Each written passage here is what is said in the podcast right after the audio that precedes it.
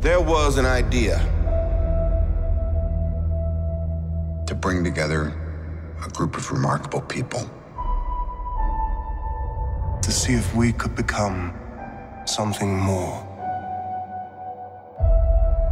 So when they needed us, we could fight the battles. That they never could. This is the road to infinity.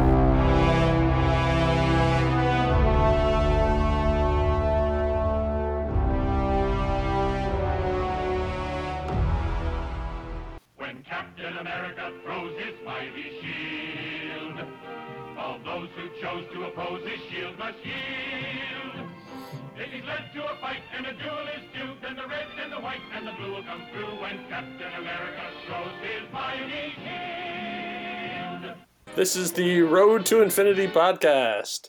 Uh, my name is Kyle. I'll be your host. We're discussing Captain America, the First Avenger. That music, of course, was from the 1966 cartoon. Not the first time Captain America has appeared on, on the television screen uh, or the movie screen, but we'll get to that. Uh, I am joined today by my lovely wife, Denise. Hello. Thank you so much for sitting in. Well, you know, I've been wanting to, but the scheduling is a bit of a pain, but we made it work this time. We did. So let's great get right into this while uh, while our children are otherwise occupied. okay, so we are in July of 2011. As I mentioned earlier, the uh, this is not the first time Captain America has been, nor was the cartoon the first time. Actually, Captain America's history uh, goes all the way back to 1944, where he had an, a, a black and white adventure serial during the war, essentially. He was popular enough when he first premiered that uh, they actually commissioned a, a series of short films.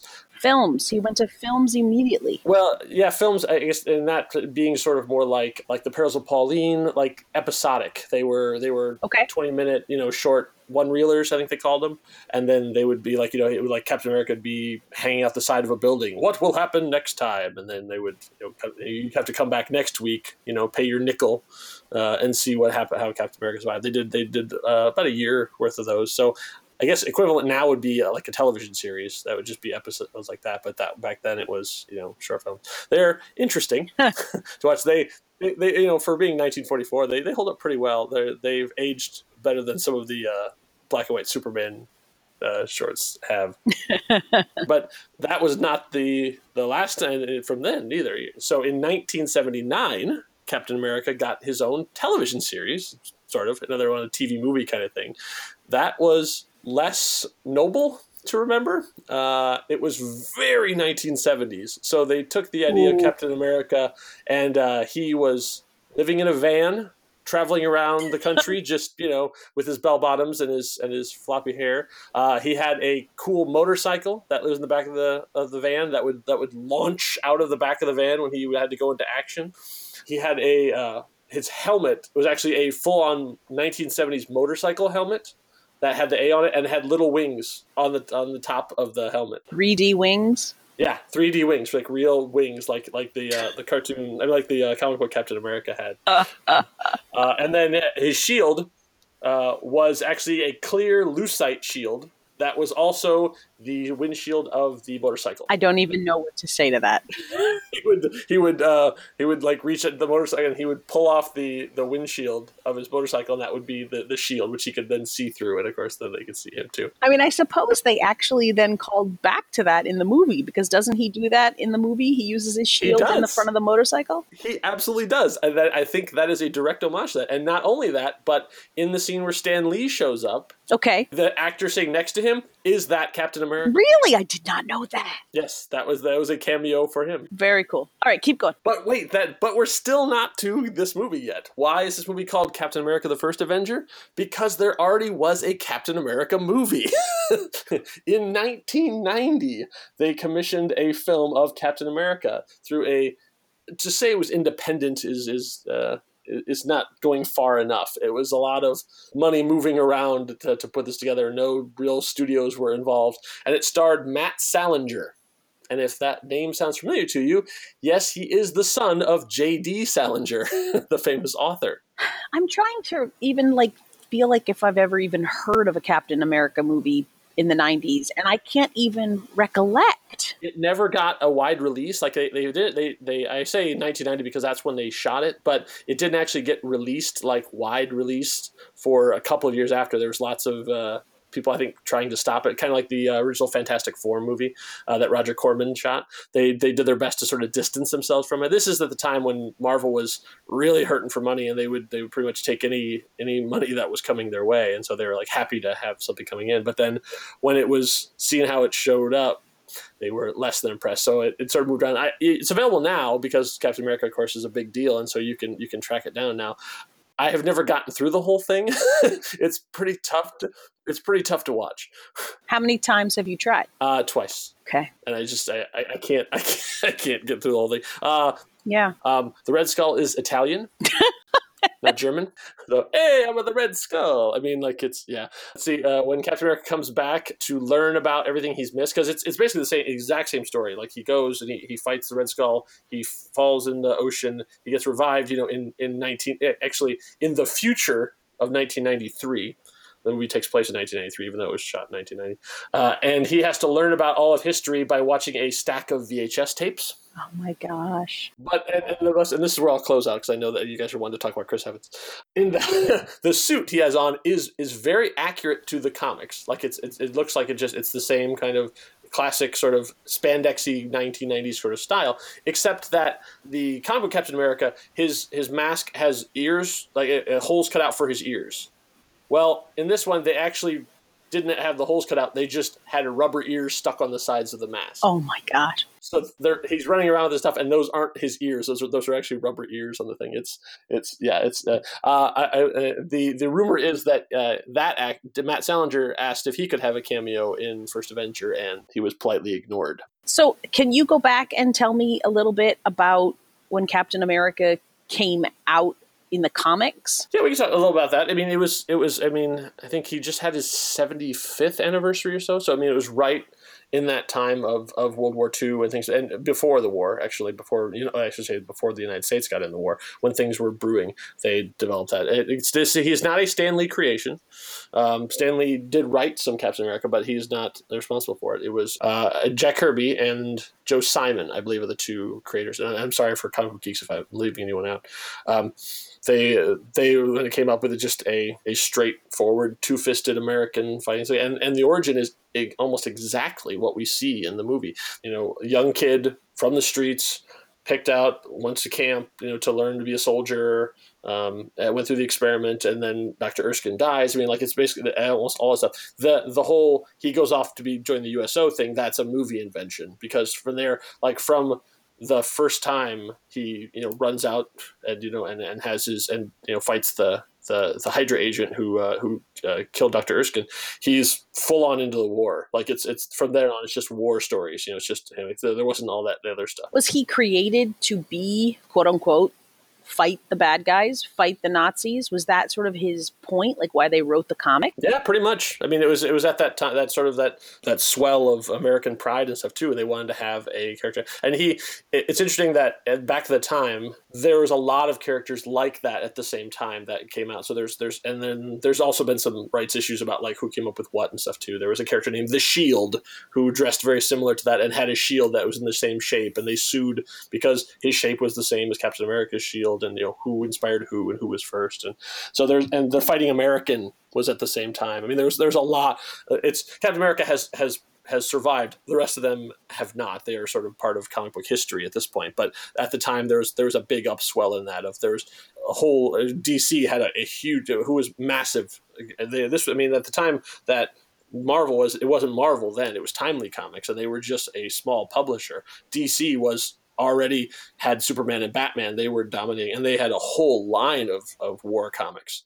It makes sense during that time of our history. I mean, that that would be mm-hmm. who they would try to make a hero. I find it very interesting that Captain America, that character, Captain America, for whatever reason, really lasted when all of those others didn't. When that whole thing was a swell to we're going to fight the bad guys, we're going to fight the Nazis, we're going to fight you know whoever in america yeah. is the best and it's so interesting that one yeah. made that and made it and the others didn't. and that famous cover of Captain America socking old Adolf in the jaw, which is you see in the movie and and you we get to see enacted in live action, was before that we got that the United States got into World War II. So I mean, it was it was very clear how things were going at the time. But uh, that's and that uh, so bringing back so looking back to Stan, the the genius of Stan Lee was bringing him back. So Captain America was a wartime comic, but then he was not being published that whole time. Like after the the war stuff sort of faded in the in the fifties, and, and and America turned to war comics from war comics to romance comics to sci-fi to western comics, all that stuff. Captain America just disappeared. Like he went like with most of them, he just stepped aside. It was when they in the 1960s in 63 i think it was that stan lee was reviving it was coming up with the idea of what if we put a bunch of heroes together give people more bang for their buck and like hey what if captain america and then came up with that whole story of like captain america goes down he's on ice and he gets woken up in the modern times the modern times being the 1960s um, uh, and now we see the time and for the movie they moved the timeline forward. But that was that was where he came to have this man out of time joining up with like the most modern man Yeah. being Tony Stark, Right. Uh, the most primitive man being the Hulk. It is an odd matchup when you think about it like that. Yeah, and that's even even, uh, and we'll get to it in the future. But uh, Joss Whedon talks about how these people shouldn't even be in the room together, much less trying to save the world. And that was, that was where Stan's brilliance came from: is that they should not get along. like this should not work because of these strong personalities and these vastly different perspectives on things. The man out of time, um, you know, Hulk was actually semi-intelligent at that point, but still was not a team player. As we see, he I think he leaves the Avengers after like three issues, but then it's it's always been sort of a dysfunctional family. It's very interesting. So moving into the, the comics, then Captain America then since then, so from from that time that he sort of is revived and joins the Avengers, has had a kind of an up and down period uh, in comics. He's as any character with that long of a lifespan, he's had some some good storylines and some not so great storylines. There was a storyline where there people were trying to get him to become president, and that that was during the Nixon administration. So there was a whole corrupt politician thing that was going on through there. Uh, but then he's also been a werewolf. Some things we probably shouldn't even talk about. Should we? I mean, is that even worth Yeah, there's. Sure there are comic book podcasts out there who are who have, have delved way more into the history than I. But it's it's been interesting because he's he's had those ups and downs. And I talked about back in uh, the Iron Man episode, uh, Heroes Reborn, and Captain America was part of that too. They were sort of actually at the time Captain America was the comic was doing really really well critically speaking but not sales wise so they lumped him in with it too so he also got shunted off to an alternate universe for a couple years uh, and then came back and we came back um, but that was interesting because that was when like i said he, he was doing really well for the fans. So mark waid and ron garney were writing him uh, and doing some of the best captain america comics and suddenly he gets yanked away from them uh, for a couple years and shunted off to this alternate universe and then when he comes back, they sort of Marvel, I feel like, approached them like hat in hand, going, "You know what you guys were doing before? Could you do that again?" And so they had to pick up sort of where they had left off. Like, okay, so he's been gone, and what does that mean? And and wrote, I think, some of the best Captain America comics from that period on, or so that's some of my favorite. You were saying in the one of the previous episodes, you'll forgive me if I'm wrong, but I think it was in episode one that Iron Man and these characters that they are now working with, Marvel is working with, were considered Yes, second tier. If you're, I guess, if you're being generous, Mhm. but it doesn't sound like Captain Yes. America was second tier as far as the comics were concerned. So why is he included in this Marvel road? Well, for a long time he was like he was, and and it's very easy to approach. Like it's it's one of those things where like this is this is one of the reasons I want to do this podcast to to have that that hindsight because we look at it now and go, yeah, it's a slam dunk, but it's it's very easy to get Captain America wrong to think of him as just square jawed. You know, baseball, apple pie, uh, you know, like that. Come on, citizen. You know, like that. Don't talk about Superman's cape. Well, what's going to happen? He's just going to turn around and be like, hey, come on, don't do that. And Captain America can be seen the same way. He can be seen as a positive but bad side. he can be seen as like always making the right choice, always doing the good for America. On the other side, he can be seen as very jingoistic. Uh, and actually, I would say after uh, September 11th, his comics became very, very nationalistic. Where like because everybody's like, we want to see Cap punching Al Qaeda. So a lot of the stuff was him fighting terrorists and like it being in Afghanistan and stuff. I mean, it was like it was very, and I say those those comics have not aged well. Like they're just, it's just, uh, it, but at the time it was that same national upswell, and Captain America rode that wave. So he could be seen that way too, as being like the the best and worst of America. And so trying to tell that story, especially as a movie, is a very very hard row to hoe also because he has that history coming in. We we've seen Captain America in all these different things. He's been in cartoons and comics and, and these other live action things that I was mentioning. So he's not as new to the scene as Iron Man would be for the not comic book fan audience. Because everyone knows Captain America, even if they don't read his, his stuff. Do you think that was part of a safety net plan by Marvel? Like we should at least give them some characters that they know, that they are familiar with? I mean, because again, like you guys said, Iron Man was really I mean he yes he did some stuff. He had that, you know, the comic that you guys were talking about. I mean the cartoon and things and obviously the comics. So was Captain America like we should have somebody in there that they're familiar with and that they will like? Uh, I think that's part of it, but I also that he's he is pure Marvel. I mean, like you know, he's one of the the cornerstones. Like you know, if you had the pillars of, of who would be holding up the the Marvel logo, Captain America is always there. So I think that that and then knowing they were leading to the Avengers because by this point they knew they were doing the Avengers. Actually, I believe the Avengers were actually in production while Captain America was. Yeah, it had to be because there was a scene from Avengers at the end of Thor. So it was like that was the Avengers movie was going to happen. So having Cap is there and then that leading into Cap being the sort of the POV character into Avengers, I think was always part of the plan. But this movie could have very, very easily gone wrong. But uh, let me, just before I get, I mean, that's a good transition point. But just one last note about the comics before we do that: the the comic books at the moment that the movie came out were actually on one of the highlights of Captain America's run. I would say, and even even from then to now is was still one of the highlights, and that was when Ed Brubaker was writing it. But I don't want to get into that because most of what Ed Brubaker did it shows up in the Captain America sequel. Hmm. So I'm going to leave that discussion for then.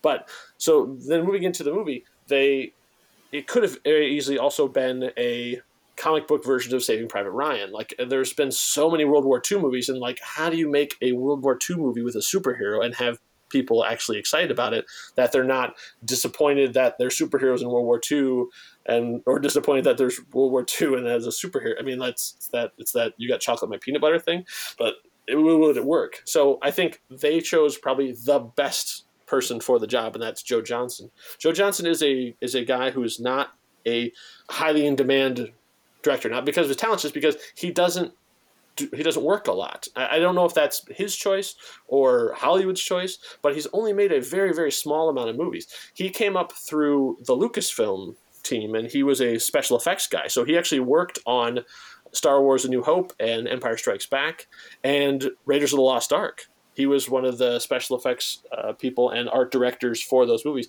And then he went over, then he became a feature film director himself. And he's only done, I would say, maybe 10 10, 15 movies. I guess I can look it up to find the exact number, but I know it's it's a very small amount of numbers for as as you know for his age essentially and for how long he's been in Hollywood. But the the the two that are most notable from that list, I would say, are probably Jumanji, yeah, which showed he could do special effects and exciting and stuff, and the Rocketeer, which is one of my favorite movies, and also right in this time mm-hmm. period. You know, it's sort of that that in the world he shows it's a comic movie in the in during World War II, you know, it's fighting Nazis, it's it's super heroics, it's monsters. I mean, like well, monsters being like you know uh, big tough guys that have to be fought.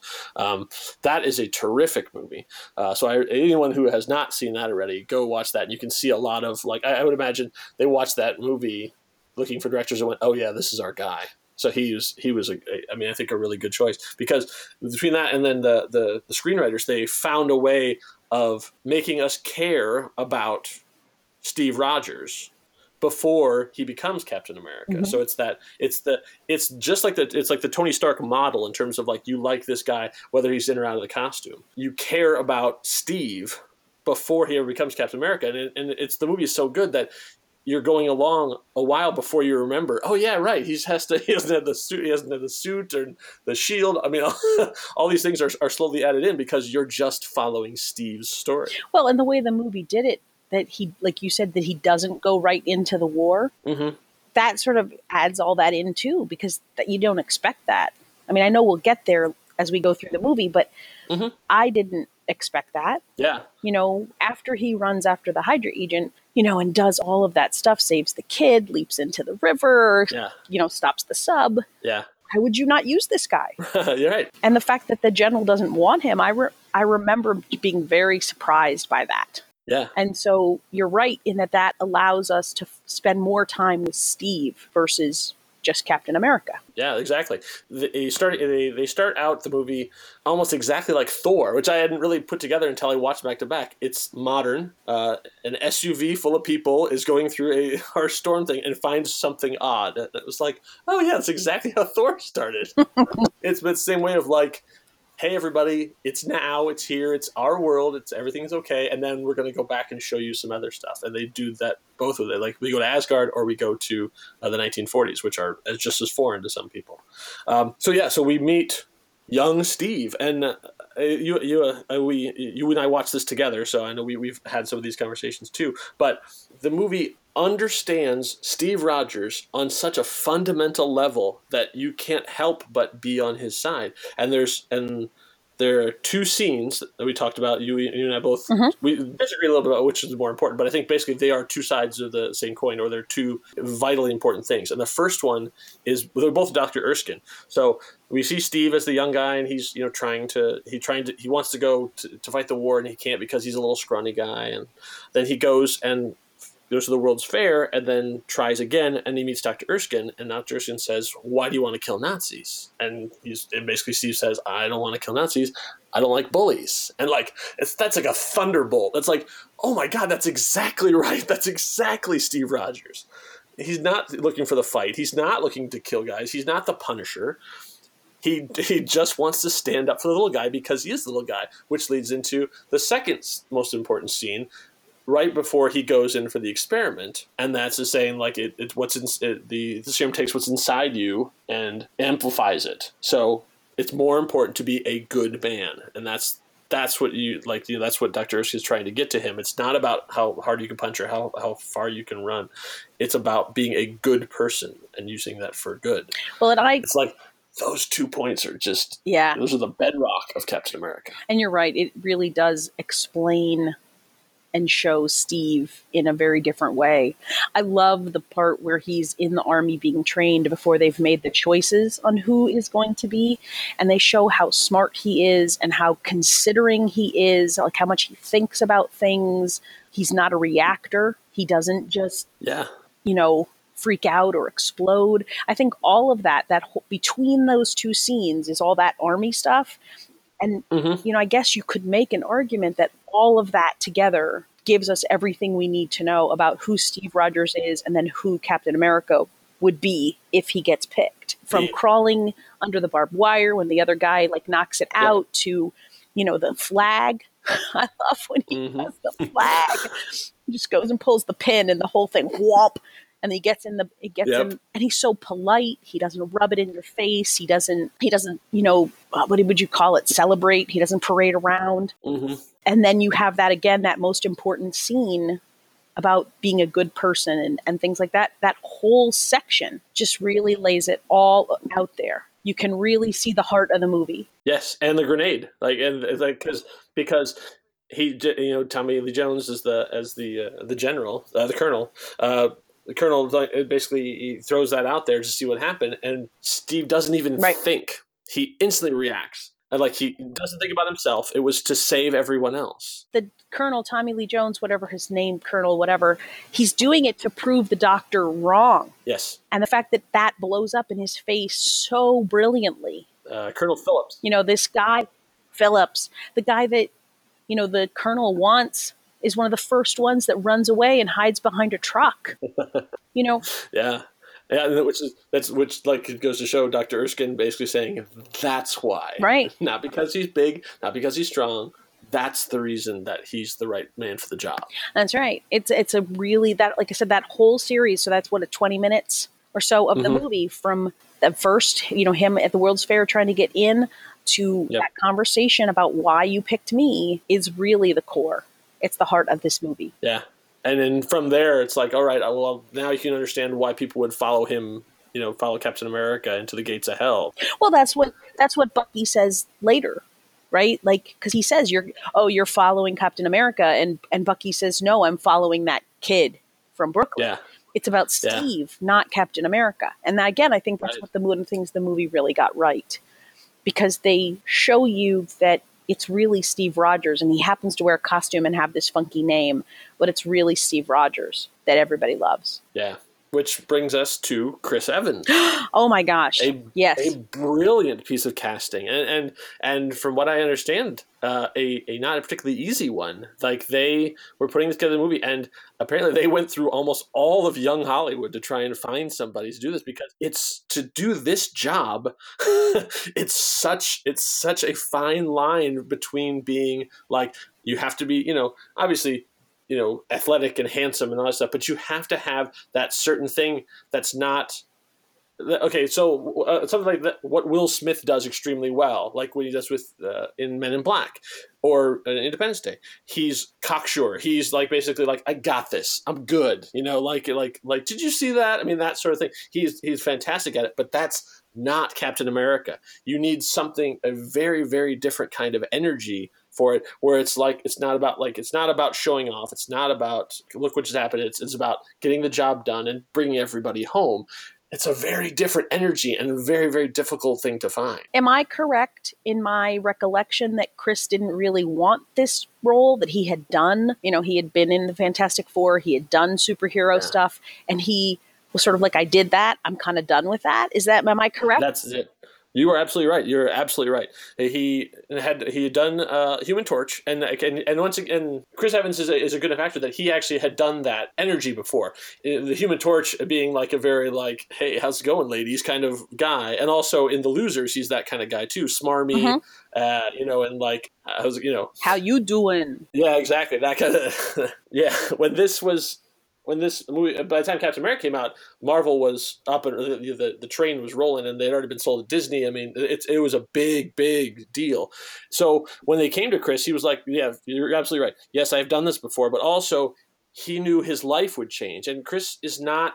Your quintessential celebrity, where he wants all the attention and stuff. So he actually, in real life, uh, what I've been told. I, I don't know him personally, Th- though I feel like I do. Uh, he's very uh, calm, very centered, very private. So he knew if he took on this and become Captain America, and it's your giant face on the side of a building, his life would never be the same. Uh, so he really waited, and they uh, uh, they even came to him multiple times. Like they would they would sort of come to him and say like, "Look, you're the guy," and he's like, "Yeah, I'm just I'm just I can't I don't I don't want to be that person." And then they would go and try out a bunch of other people and be like, "No, they, you're the guy. Like they like you, we know that this is what it is." And so it took a lot of convincing and him on his side a lot of soul searching to be like, "Am I going to feel like an idiot if I walk away from this? Like the chance to be Captain America? Am I going to look back and go, oh man, that could have been me, you know, or is it or am I, be content like that? And so I think he talked to Robert Downey Jr. apparently and uh, about how his life had changed and sort of the between the two of them they came to an understanding and went, okay, I can I can do this, and um, and and the world thanks you because I cannot think of a better person. And what a good person to talk to. Like you guys said before in, in the previous episodes, Robert was not in a place of No, extreme stardom. So here's somebody who has lived through it. What a good person to go talk to. Yes, yeah, he'd seen it from from every side. You know, he'd been he'd been at the top and he'd been to the very very bottom, and so he could get an idea of to appreciate what this would be uh, to go on this journey together. Chris is amazing, though. I mean, he just Yeah, fits so well. And it, again, in previous podcasts, you've talked about Marvel and their ability to cast, and they, yeah, thank goodness, they pushed for this. yes. I, I've, I've heard other names about uh, who would even try to. Even Sebastian Stan was tried out for Captain America, but it was. I think it was it was the the perfect guy in the perfect role at the perfect time. That's the the the, the, the I say it again. The alchemy of of Marvel, like they're they putting the right people in the right places, uh, putting it together as. But but even that, I, I have I have my list. I, all I did is write down the actors' names because every single one of them is amazing in this movie. like right down to the one or two line roles are really interesting people. Yeah. We have Natalie Dormer from uh, Game of Thrones who shows up as the woman who wants to show her appreciation to Captain America for all the people he saved. She would eventually be going to be a, a- pretty big television star and hopefully movies are. And then actually one of the people who at, during the uh, the montage scene where Captain America is doing his USO tour, one of the women who runs up to him to get his autograph uh, is Laura Haddock, who would go on to be the fa- the mother of Star Lord. It, it's a long Marvel tradition of uh, of having actors like play the. So maybe that was her grandmother. Sure, why not? Just like uh, the uh, oh, I can't remember what the the actor's name is, but um, one of the one of the Howling Commandos went on to play his own grandson because he eventually shows up again in Spider-Man as the principal, Kenneth Choi, who played uh, Jim Morita. Uh, he is the principal at Spider-Man school in Spider-Man Home. Oh my gosh, yes, he is. And in the background, you see a framed picture of himself in World War II. I think my brain just dribbled out onto the floor. the idea that he's he is his own grandson, but it's one of those like it's a nice way of like I am my own grandpa. yeah. Um, but okay, so go back. So those are the, the oh, and also uh, two Doctor Who connections. We have David Bradley, uh, who is the um, Norwegian historian that uh, the Red Skull kills the beginning to find the Tesseract.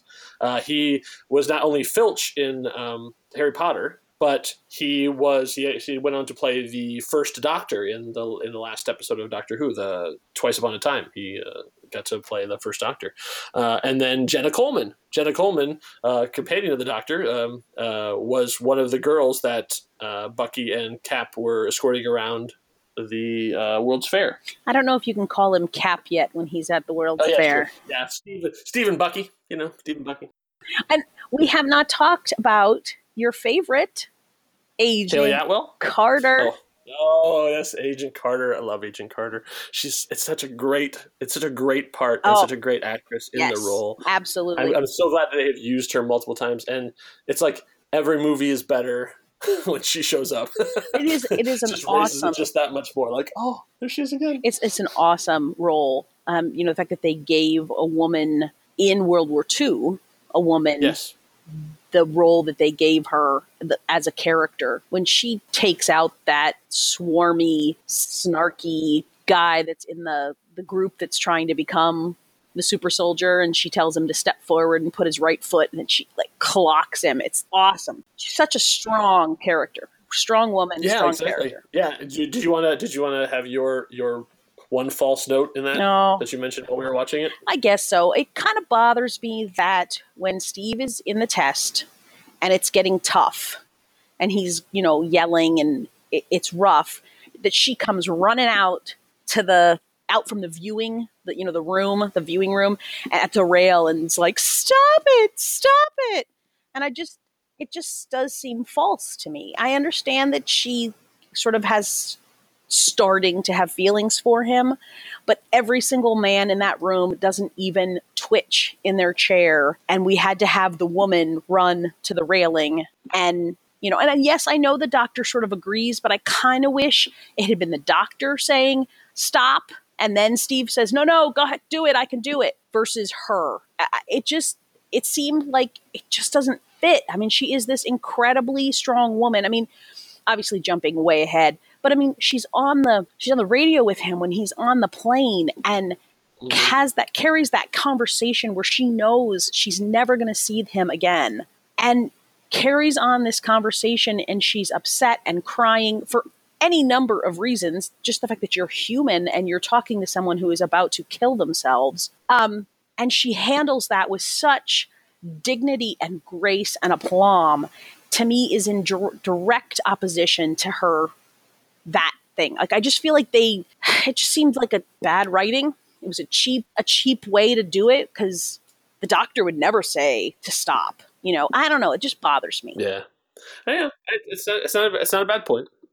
I, I didn't feel it as strongly as that, but I mean, I can see that too. I, I- think because every other time we see her do anything, um, it's from a position of strength. Even I mean, even in her whole sort of jealous, her her moment of jealousy or whatever, where she pulls out a gun and tries and shoots the shield. You know, she knew hmm. she knew that it was going to be fine. You know, she was just taking out her aggressions too. But from that moment, she has the the stop. You're hurting him. But then the next thing is her with a pistol Right. taking out guys in the street. Oh my gosh. When she stands out there and shoots and takes those guys out in the car. I mean, again, like, it just seems so not.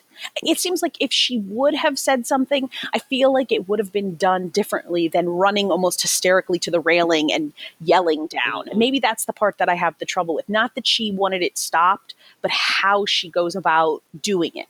Because I agree. I mean, she helps Steve go and to go help and rescue those soldiers, and she's getting her butt handed to her by the colonel, and she stands and takes it. Yeah, well, I. I mean, I, I got my own things that like jump out that make me, you know, cringe a little bit.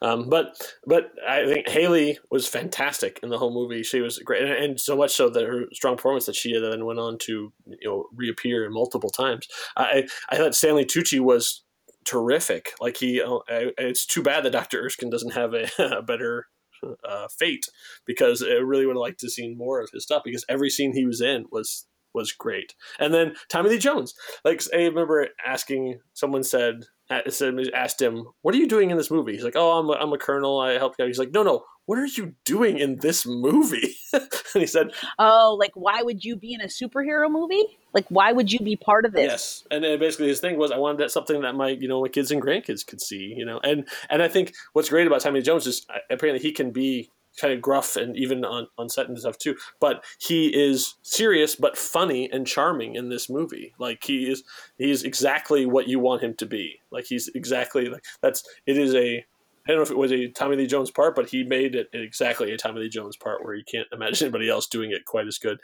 Just his little comments and asides. I love when he comes in after they've captured the Hydra scientist.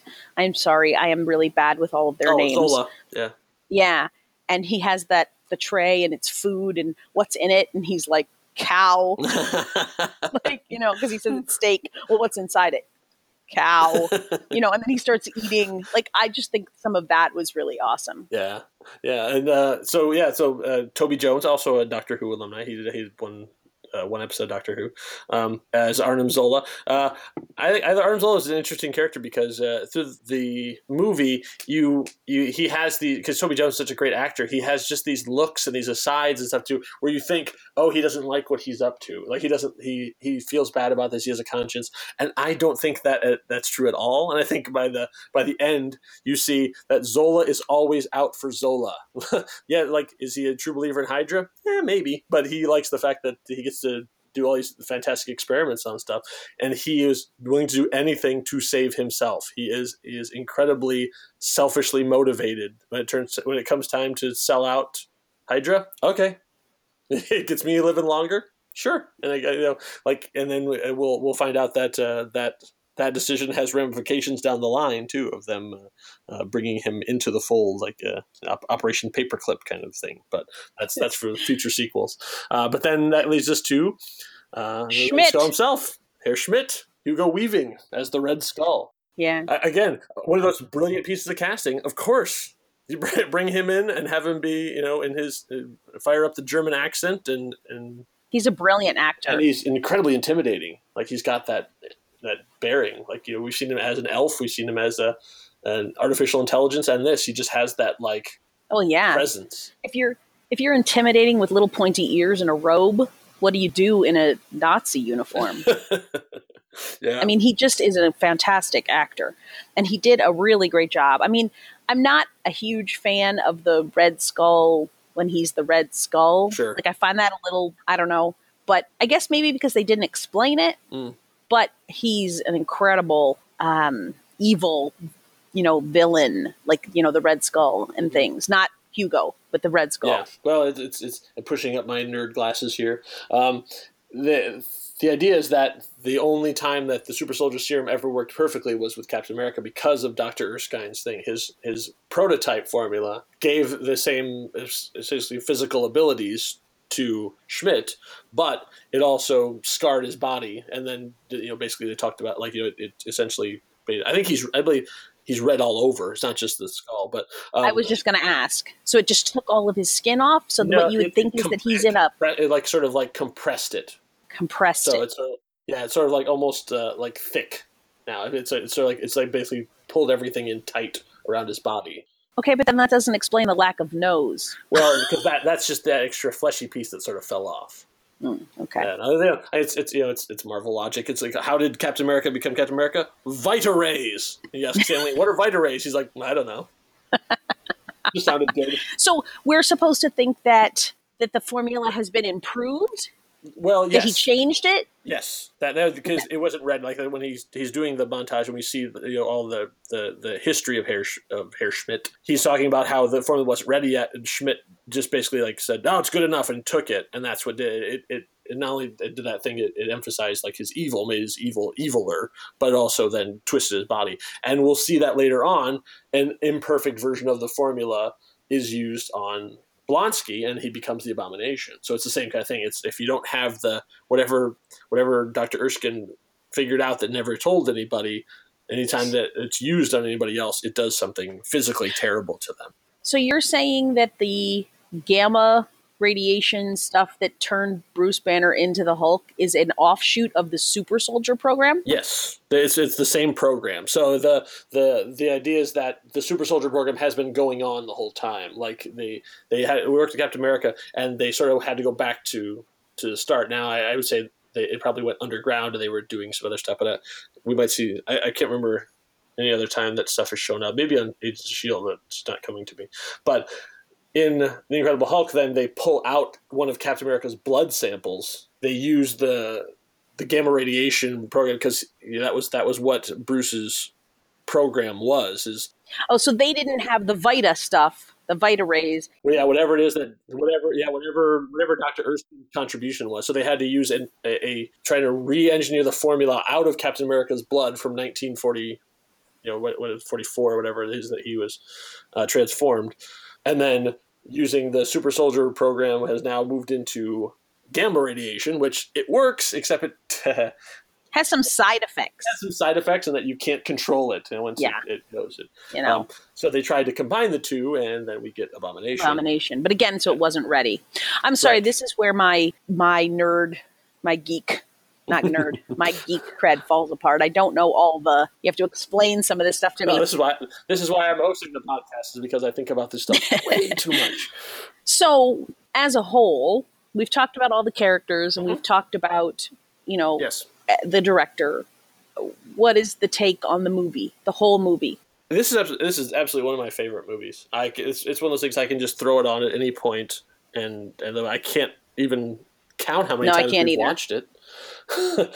it's one of those things where like you know it's Saturday afternoon walking around, we'll just throw it on because you can come in and out of it and you're fine no matter where you are. It's it's I mean like you say it has it has some flaws, but overall I, I think it's it's I, I can't imagine a better way they could have they could have told that story, especially the ending. It, and it ends. It is not everything is not super and fantastic and wonderful at the end. Like you know, obviously he is there in modern times, but that means he, you know, everyone he knows essentially is dead, which it will deal with the ramifications of that. Well, 70 years, a lot changes in 70 years. Yes. So it's like uh, this character that we've known all this time, then all of a sudden he's transplanted. That, of course, leads us into the future ones. But yeah, I think I mean every like we can talk about even Sebastian Stan too as as as Bucky. Oh, we yes, we didn't talk about that. Well, but to back up just a second, you know, we've got to had a history of origin story Yes. movies, and maybe too many of mm-hmm. them told too many times. Spider Man, I'm looking at you. I feel like as an origin story that this one is very good, and it doesn't feel as um, yes, we know you know this, but we have to tell it anyway because we have to start at the beginning. hmm And I guess I'm wondering why you think that is. I think uh, because of how much time and attention they took into getting us to know Steve, yeah, and, and how much character they put into like what is he like and what and and, and I think because I watch I've seen every Spider-Man movie and every time it's like oh god just get him bit. Like just get in the suit. Like I want to like I came to Spider-Man movie to see Spider-Man not to see Peter Parker. And with the Marvel movies especially and, and Captain America I think is being one of the best examples of this they're the same. Because it's like uh, Steve is Steve, no matter if he's wearing the costume or not. So I don't, it doesn't bother me when he does takes the helmet off or you know, uh, like he's just, because he is the same guy no matter where he is, no matter where he he is. Because he's carrying all this stuff around with him. Uh, and so I think that's that's where they, they did the origin story right. It's not only setting it in the World War II to to see the environment of the Captain because they could have easily started this movie with a montage and then he wakes up from the ice and it's captain america adjusting to modern times and like oh wait there's still some enemies from the past have found something and he has to they could have easily done a, a movie like that where it's about getting captain america back in the field uh, but they didn't they went all the way back and showed us what his life was like as a regular kid and then as a soldier uh, and then as a super soldier. So we got to see all and and as far as Captain America was concerned, he's dead. Like you know, he like you know, he when he put that plane down, he was going to Yeah. die. So for him, the journey was over, and now he's waking up in the afterlife essentially, and now we got to do this all over again. And so we'll we'll see the ramifications, you know, that as the sequels go on. But that is a is a really bold choice for them to do because it could have. They could have easily fallen on their face in the World War II stuff. That people could have been like, "Oh, I don't want to." That, like, really, another World War II movie? uh, and it ends up being interesting and compelling and and you get to see because you're following your boy steve and i think that's really where marvel shines is they they they emphasize the character not the situation so it was it was not about the red skull it was not about world war ii and blowing stuff up it was about steve rogers journey and how he gets from there to there I think that's really very well stated. And I think you're probably right because, like I said, we've seen several origin stories by others and they don't carry the same resonance. yeah when you're watching a batman movie you don't want to see bruce wayne Yeah, you're right. You're right. So, but anyway, I don't want to stop from talking about Sebastian Stan as he is Oh, yeah he was, he was very, awesome. Yeah, he was another one of those guys that sort of like picked out of obscurity. He his biggest role, I think, previous to that, had been the Mad Hatter on Once Upon a Time. I mean, Wow. he was not. He's not one of those guys you pick up like, oh yeah, that like you'd say his name, and people would go, yeah, that guy. It's like you go, who who is this now? And uh, we, we were talking a little bit like about uh, how much did Marvel know and how much did they plan. I, I really don't know if they had intended for him to. Uh, you know, come back as Bucky, as as we'll see in the future sequels. Spoiler alert uh, for those of you who are, are watching these movies one at a time. I hope that everybody knows. Yeah. So that and, and that's that's actually where the Ed Brubaker stuff comes in. That was that was his idea, which I will talk about. That's right. Uh, I had asked you whether he, do you think he was brought in saying, like, this is where it's going? To a certain extent, yes. However, he did not know he was going to be in the sequel until one of his friends called him and said, "Hey, they just announced the Captain America sequel. It's called The Winter Soldier." And he went, "Great." They're like, "No, man, that's you." he went, "Oh." oops. Yeah. so he, he might have kind of known, but he wasn't like until that moment he didn't know like fully like, oh wait, hey, I'm gonna be like second lead in that movie. Yay. Uh, the the Bucky origin is, is a little bit different, even from like so there was the, in the original comics he was Robin. I mean let's let's not put let's not uh, Too fine a point on it? yeah, he he was absolutely Robin. He was he was the there was the teen sidekick was the hot thing at the time. Everybody had a teen sidekick, and this was Captain America's teen sidekick. So when you say teen sidekick, was he really like a teenager? He was a teenager. Yes, in the original, like in the original comics, the original intention was that he was a teenager. Like he was with the soldier, but he was not like enlisted. Okay. So they weren't friends per se before, like contemporary peers. No, not really. He, he was just like a, he was a kid who was there, and like he discovered Captain America's secret secret identity, which was like at the time was like, oh yeah, secret identities. Remember when that was a thing? Marvel went no. That's another good thing, actually, that they got rid of. Yes, and so then he comes in and, and he's and, and like they bring him along, and so he becomes the teen psychic. So how so that's that's how actually the they they wrote Captain America's sort of end was they were fighting Baron Zemo, and Baron Zemo had a a rocket bomb. Not a missile, a rocket bomb that was going to uh, go and destroy probably New York. That's usually where things would go. And Bucky went, I'll stop at Cap, and he jumped onto the rocket bomb as it got on there, and he got caught in it. And so he, and then it blew, and his arm got caught, and it blew up, and he died. And so that was a big thing of like, oh my God, they killed Bucky. That's a, that's a, uh, you bastards. Um, uh, and so that when he shows up again, that's why he's missing the arm. Yes, but he died so much better falling from that train than being blown Yes, up by a yes. rocket So- bomb. I was, you know what I was going to say So though. we'll get into we'll get into more of the Bucky stuff too, but that's that's essentially what that, that's how he originally died in the comic books. We'll talk more about that stuff in, in when we get to the Winter Soldier Yeah. about the more history of Bucky. But that's that's Bucky's thing. He was a teenage kid. I was going to be indignant about how dare you take a teenage kid into World War II, and then I realized that most of the enlisted guys who were who were out there fighting were probably Right? teenage I mean, kids. Captain America So himself. I mean, it, it probably was supposed to be. You know, he was eighteen, nineteen, maybe. They don't really Yeah, say, but essentially, you know, he's he's in his like even if you if you take away the the time he spent sleeping, he's in his twenties. hmm, I guess I hadn't really figured the math that way, but yeah, I you know, suppose war you're right. tends to age a person. So I mean, he's Cap's seen Wow. some stuff. Oh, so here's the thing that we need to talk about.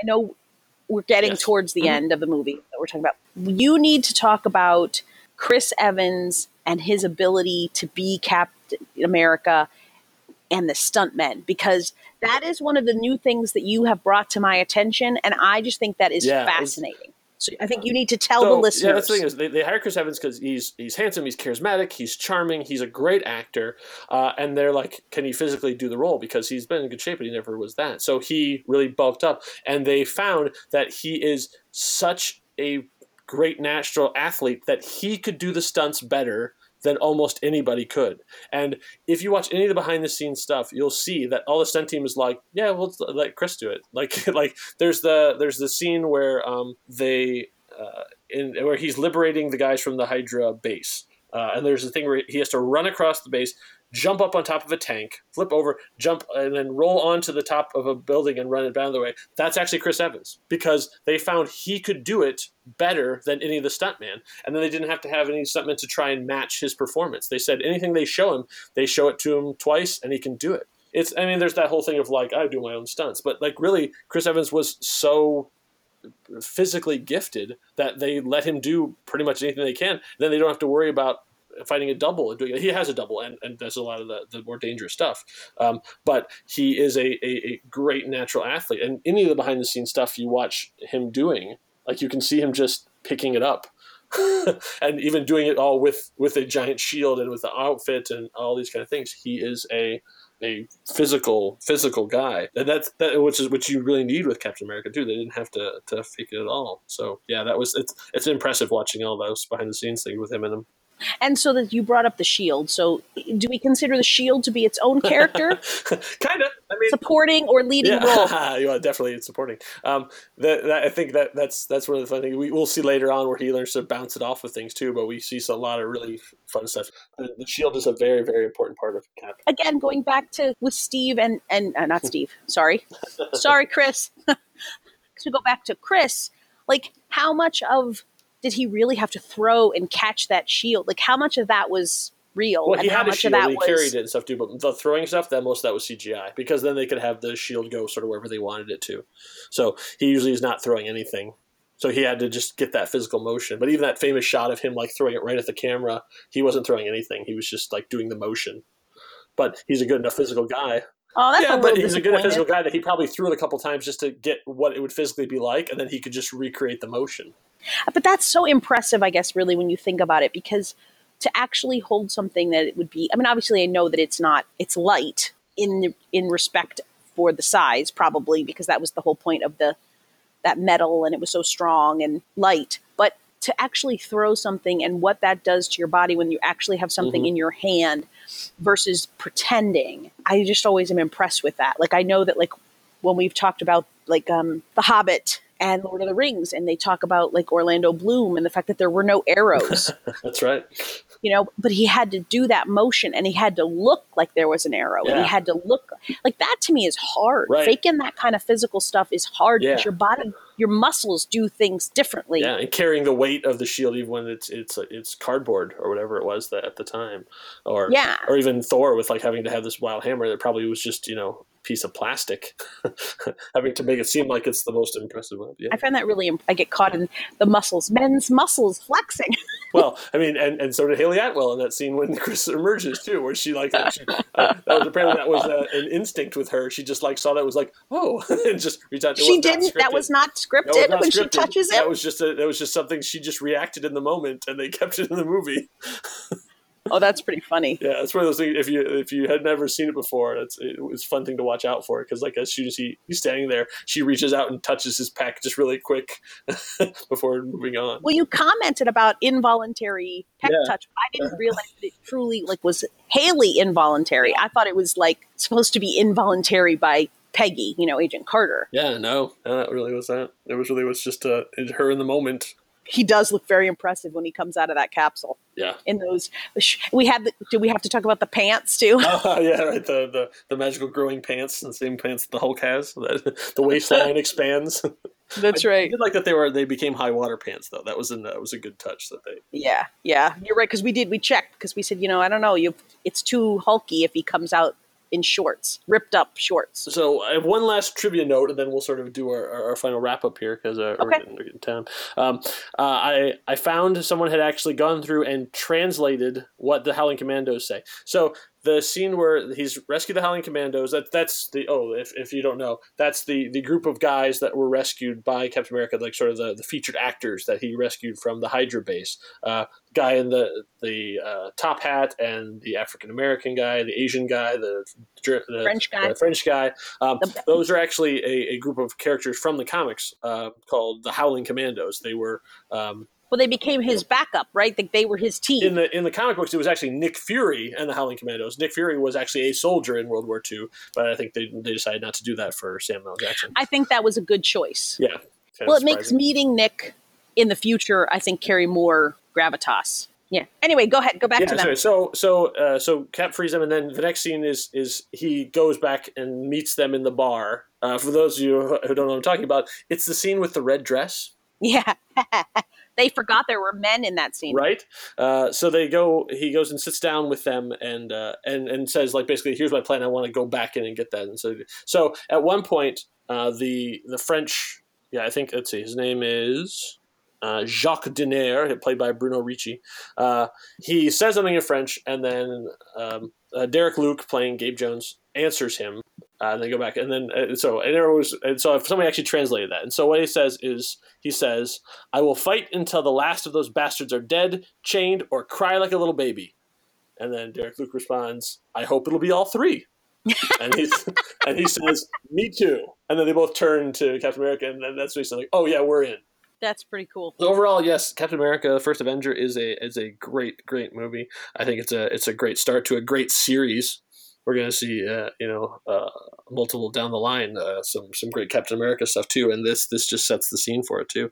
And then speaking of setting the scene, their their last scene uh, we have in this the, the post credit scene is actually a, pretty much a trailer for the Avengers. This is where we're headed next.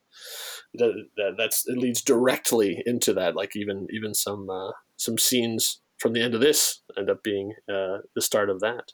But yeah, it's it's it is uh, I think pound for pound probably they're the best overall movie they've done together. I love Iron Man, but think I think this is the best movie they put together so far. Just like uh, just a murderer's row of talent in front Oh, of him behind yeah. the camera. I mean, like everybody is just perfect in their roles. There's nobody that in, in the uh, in the Whiplash vein where they stand out a bit, where it's like, oh, it's a great except that guy. Like, there's no that guy in this movie at all. like everyone top uh, top to bottom is is doing great stuff uh, in front of and behind the scenes. It's it's and even and right down to the music too. It's a it's a it's a terrific terrific movie, and I was I was overjoyed to have to watch it again. and I probably wound up watching it again. What were your thoughts? Um, I would agree.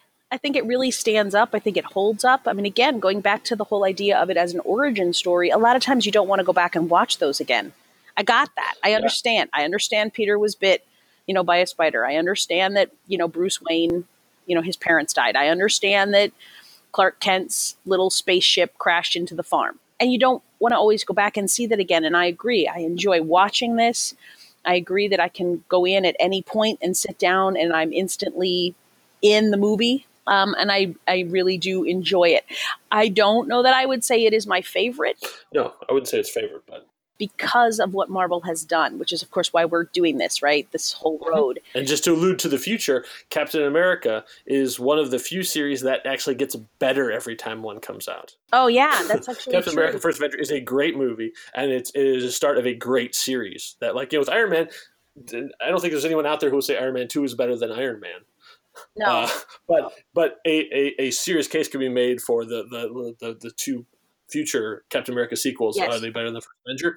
That is a very interesting conversation. I would I would be I, I think I would agree with that because usually when you have a series, the first one's good, the 2nd Mhm. one is a bridge. It just Yeah. needs to get us to the third. Yeah. And then some of the thirds are good and some of them are disappointments. I mean, obviously it's Mhm. hit and miss, but I mean we'll see that we'll see that with Thor as well. right. But I feel like all three of, of the straight Captain America movie, uh, Captain American movies are good. I, I can sit down and watch Winter Soldier, same kind of thing. Come in almost at any part and sit down and watch it. hmm You don't get that a lot with second movies in a series. I certainly can't say that for Iron Man 2. All right, so that that pretty much covers uh, Road to Infinity, Captain America. Uh, we have we have done our best to talk about as much as we possibly could to cover every base that we could possibly think of. I actually don't know where the song goes from here. I can't keep doing that. I couldn't remember if there was a third. There we go. There it is. Okay. So, uh, thank you all for listening. Uh, this has been the Road to Infinity, Captain America. Uh, we are preparing ourselves because the the end of Phase One comes next. Uh, that is the Avengers. So, uh, thank you, Denise. Oh, thank you for having me. I was glad you could be here. Um, we will uh, we will see you in the future. Like, subscribe, do all the things. Uh, thanks for listening, uh, and we'll see you further on up the road.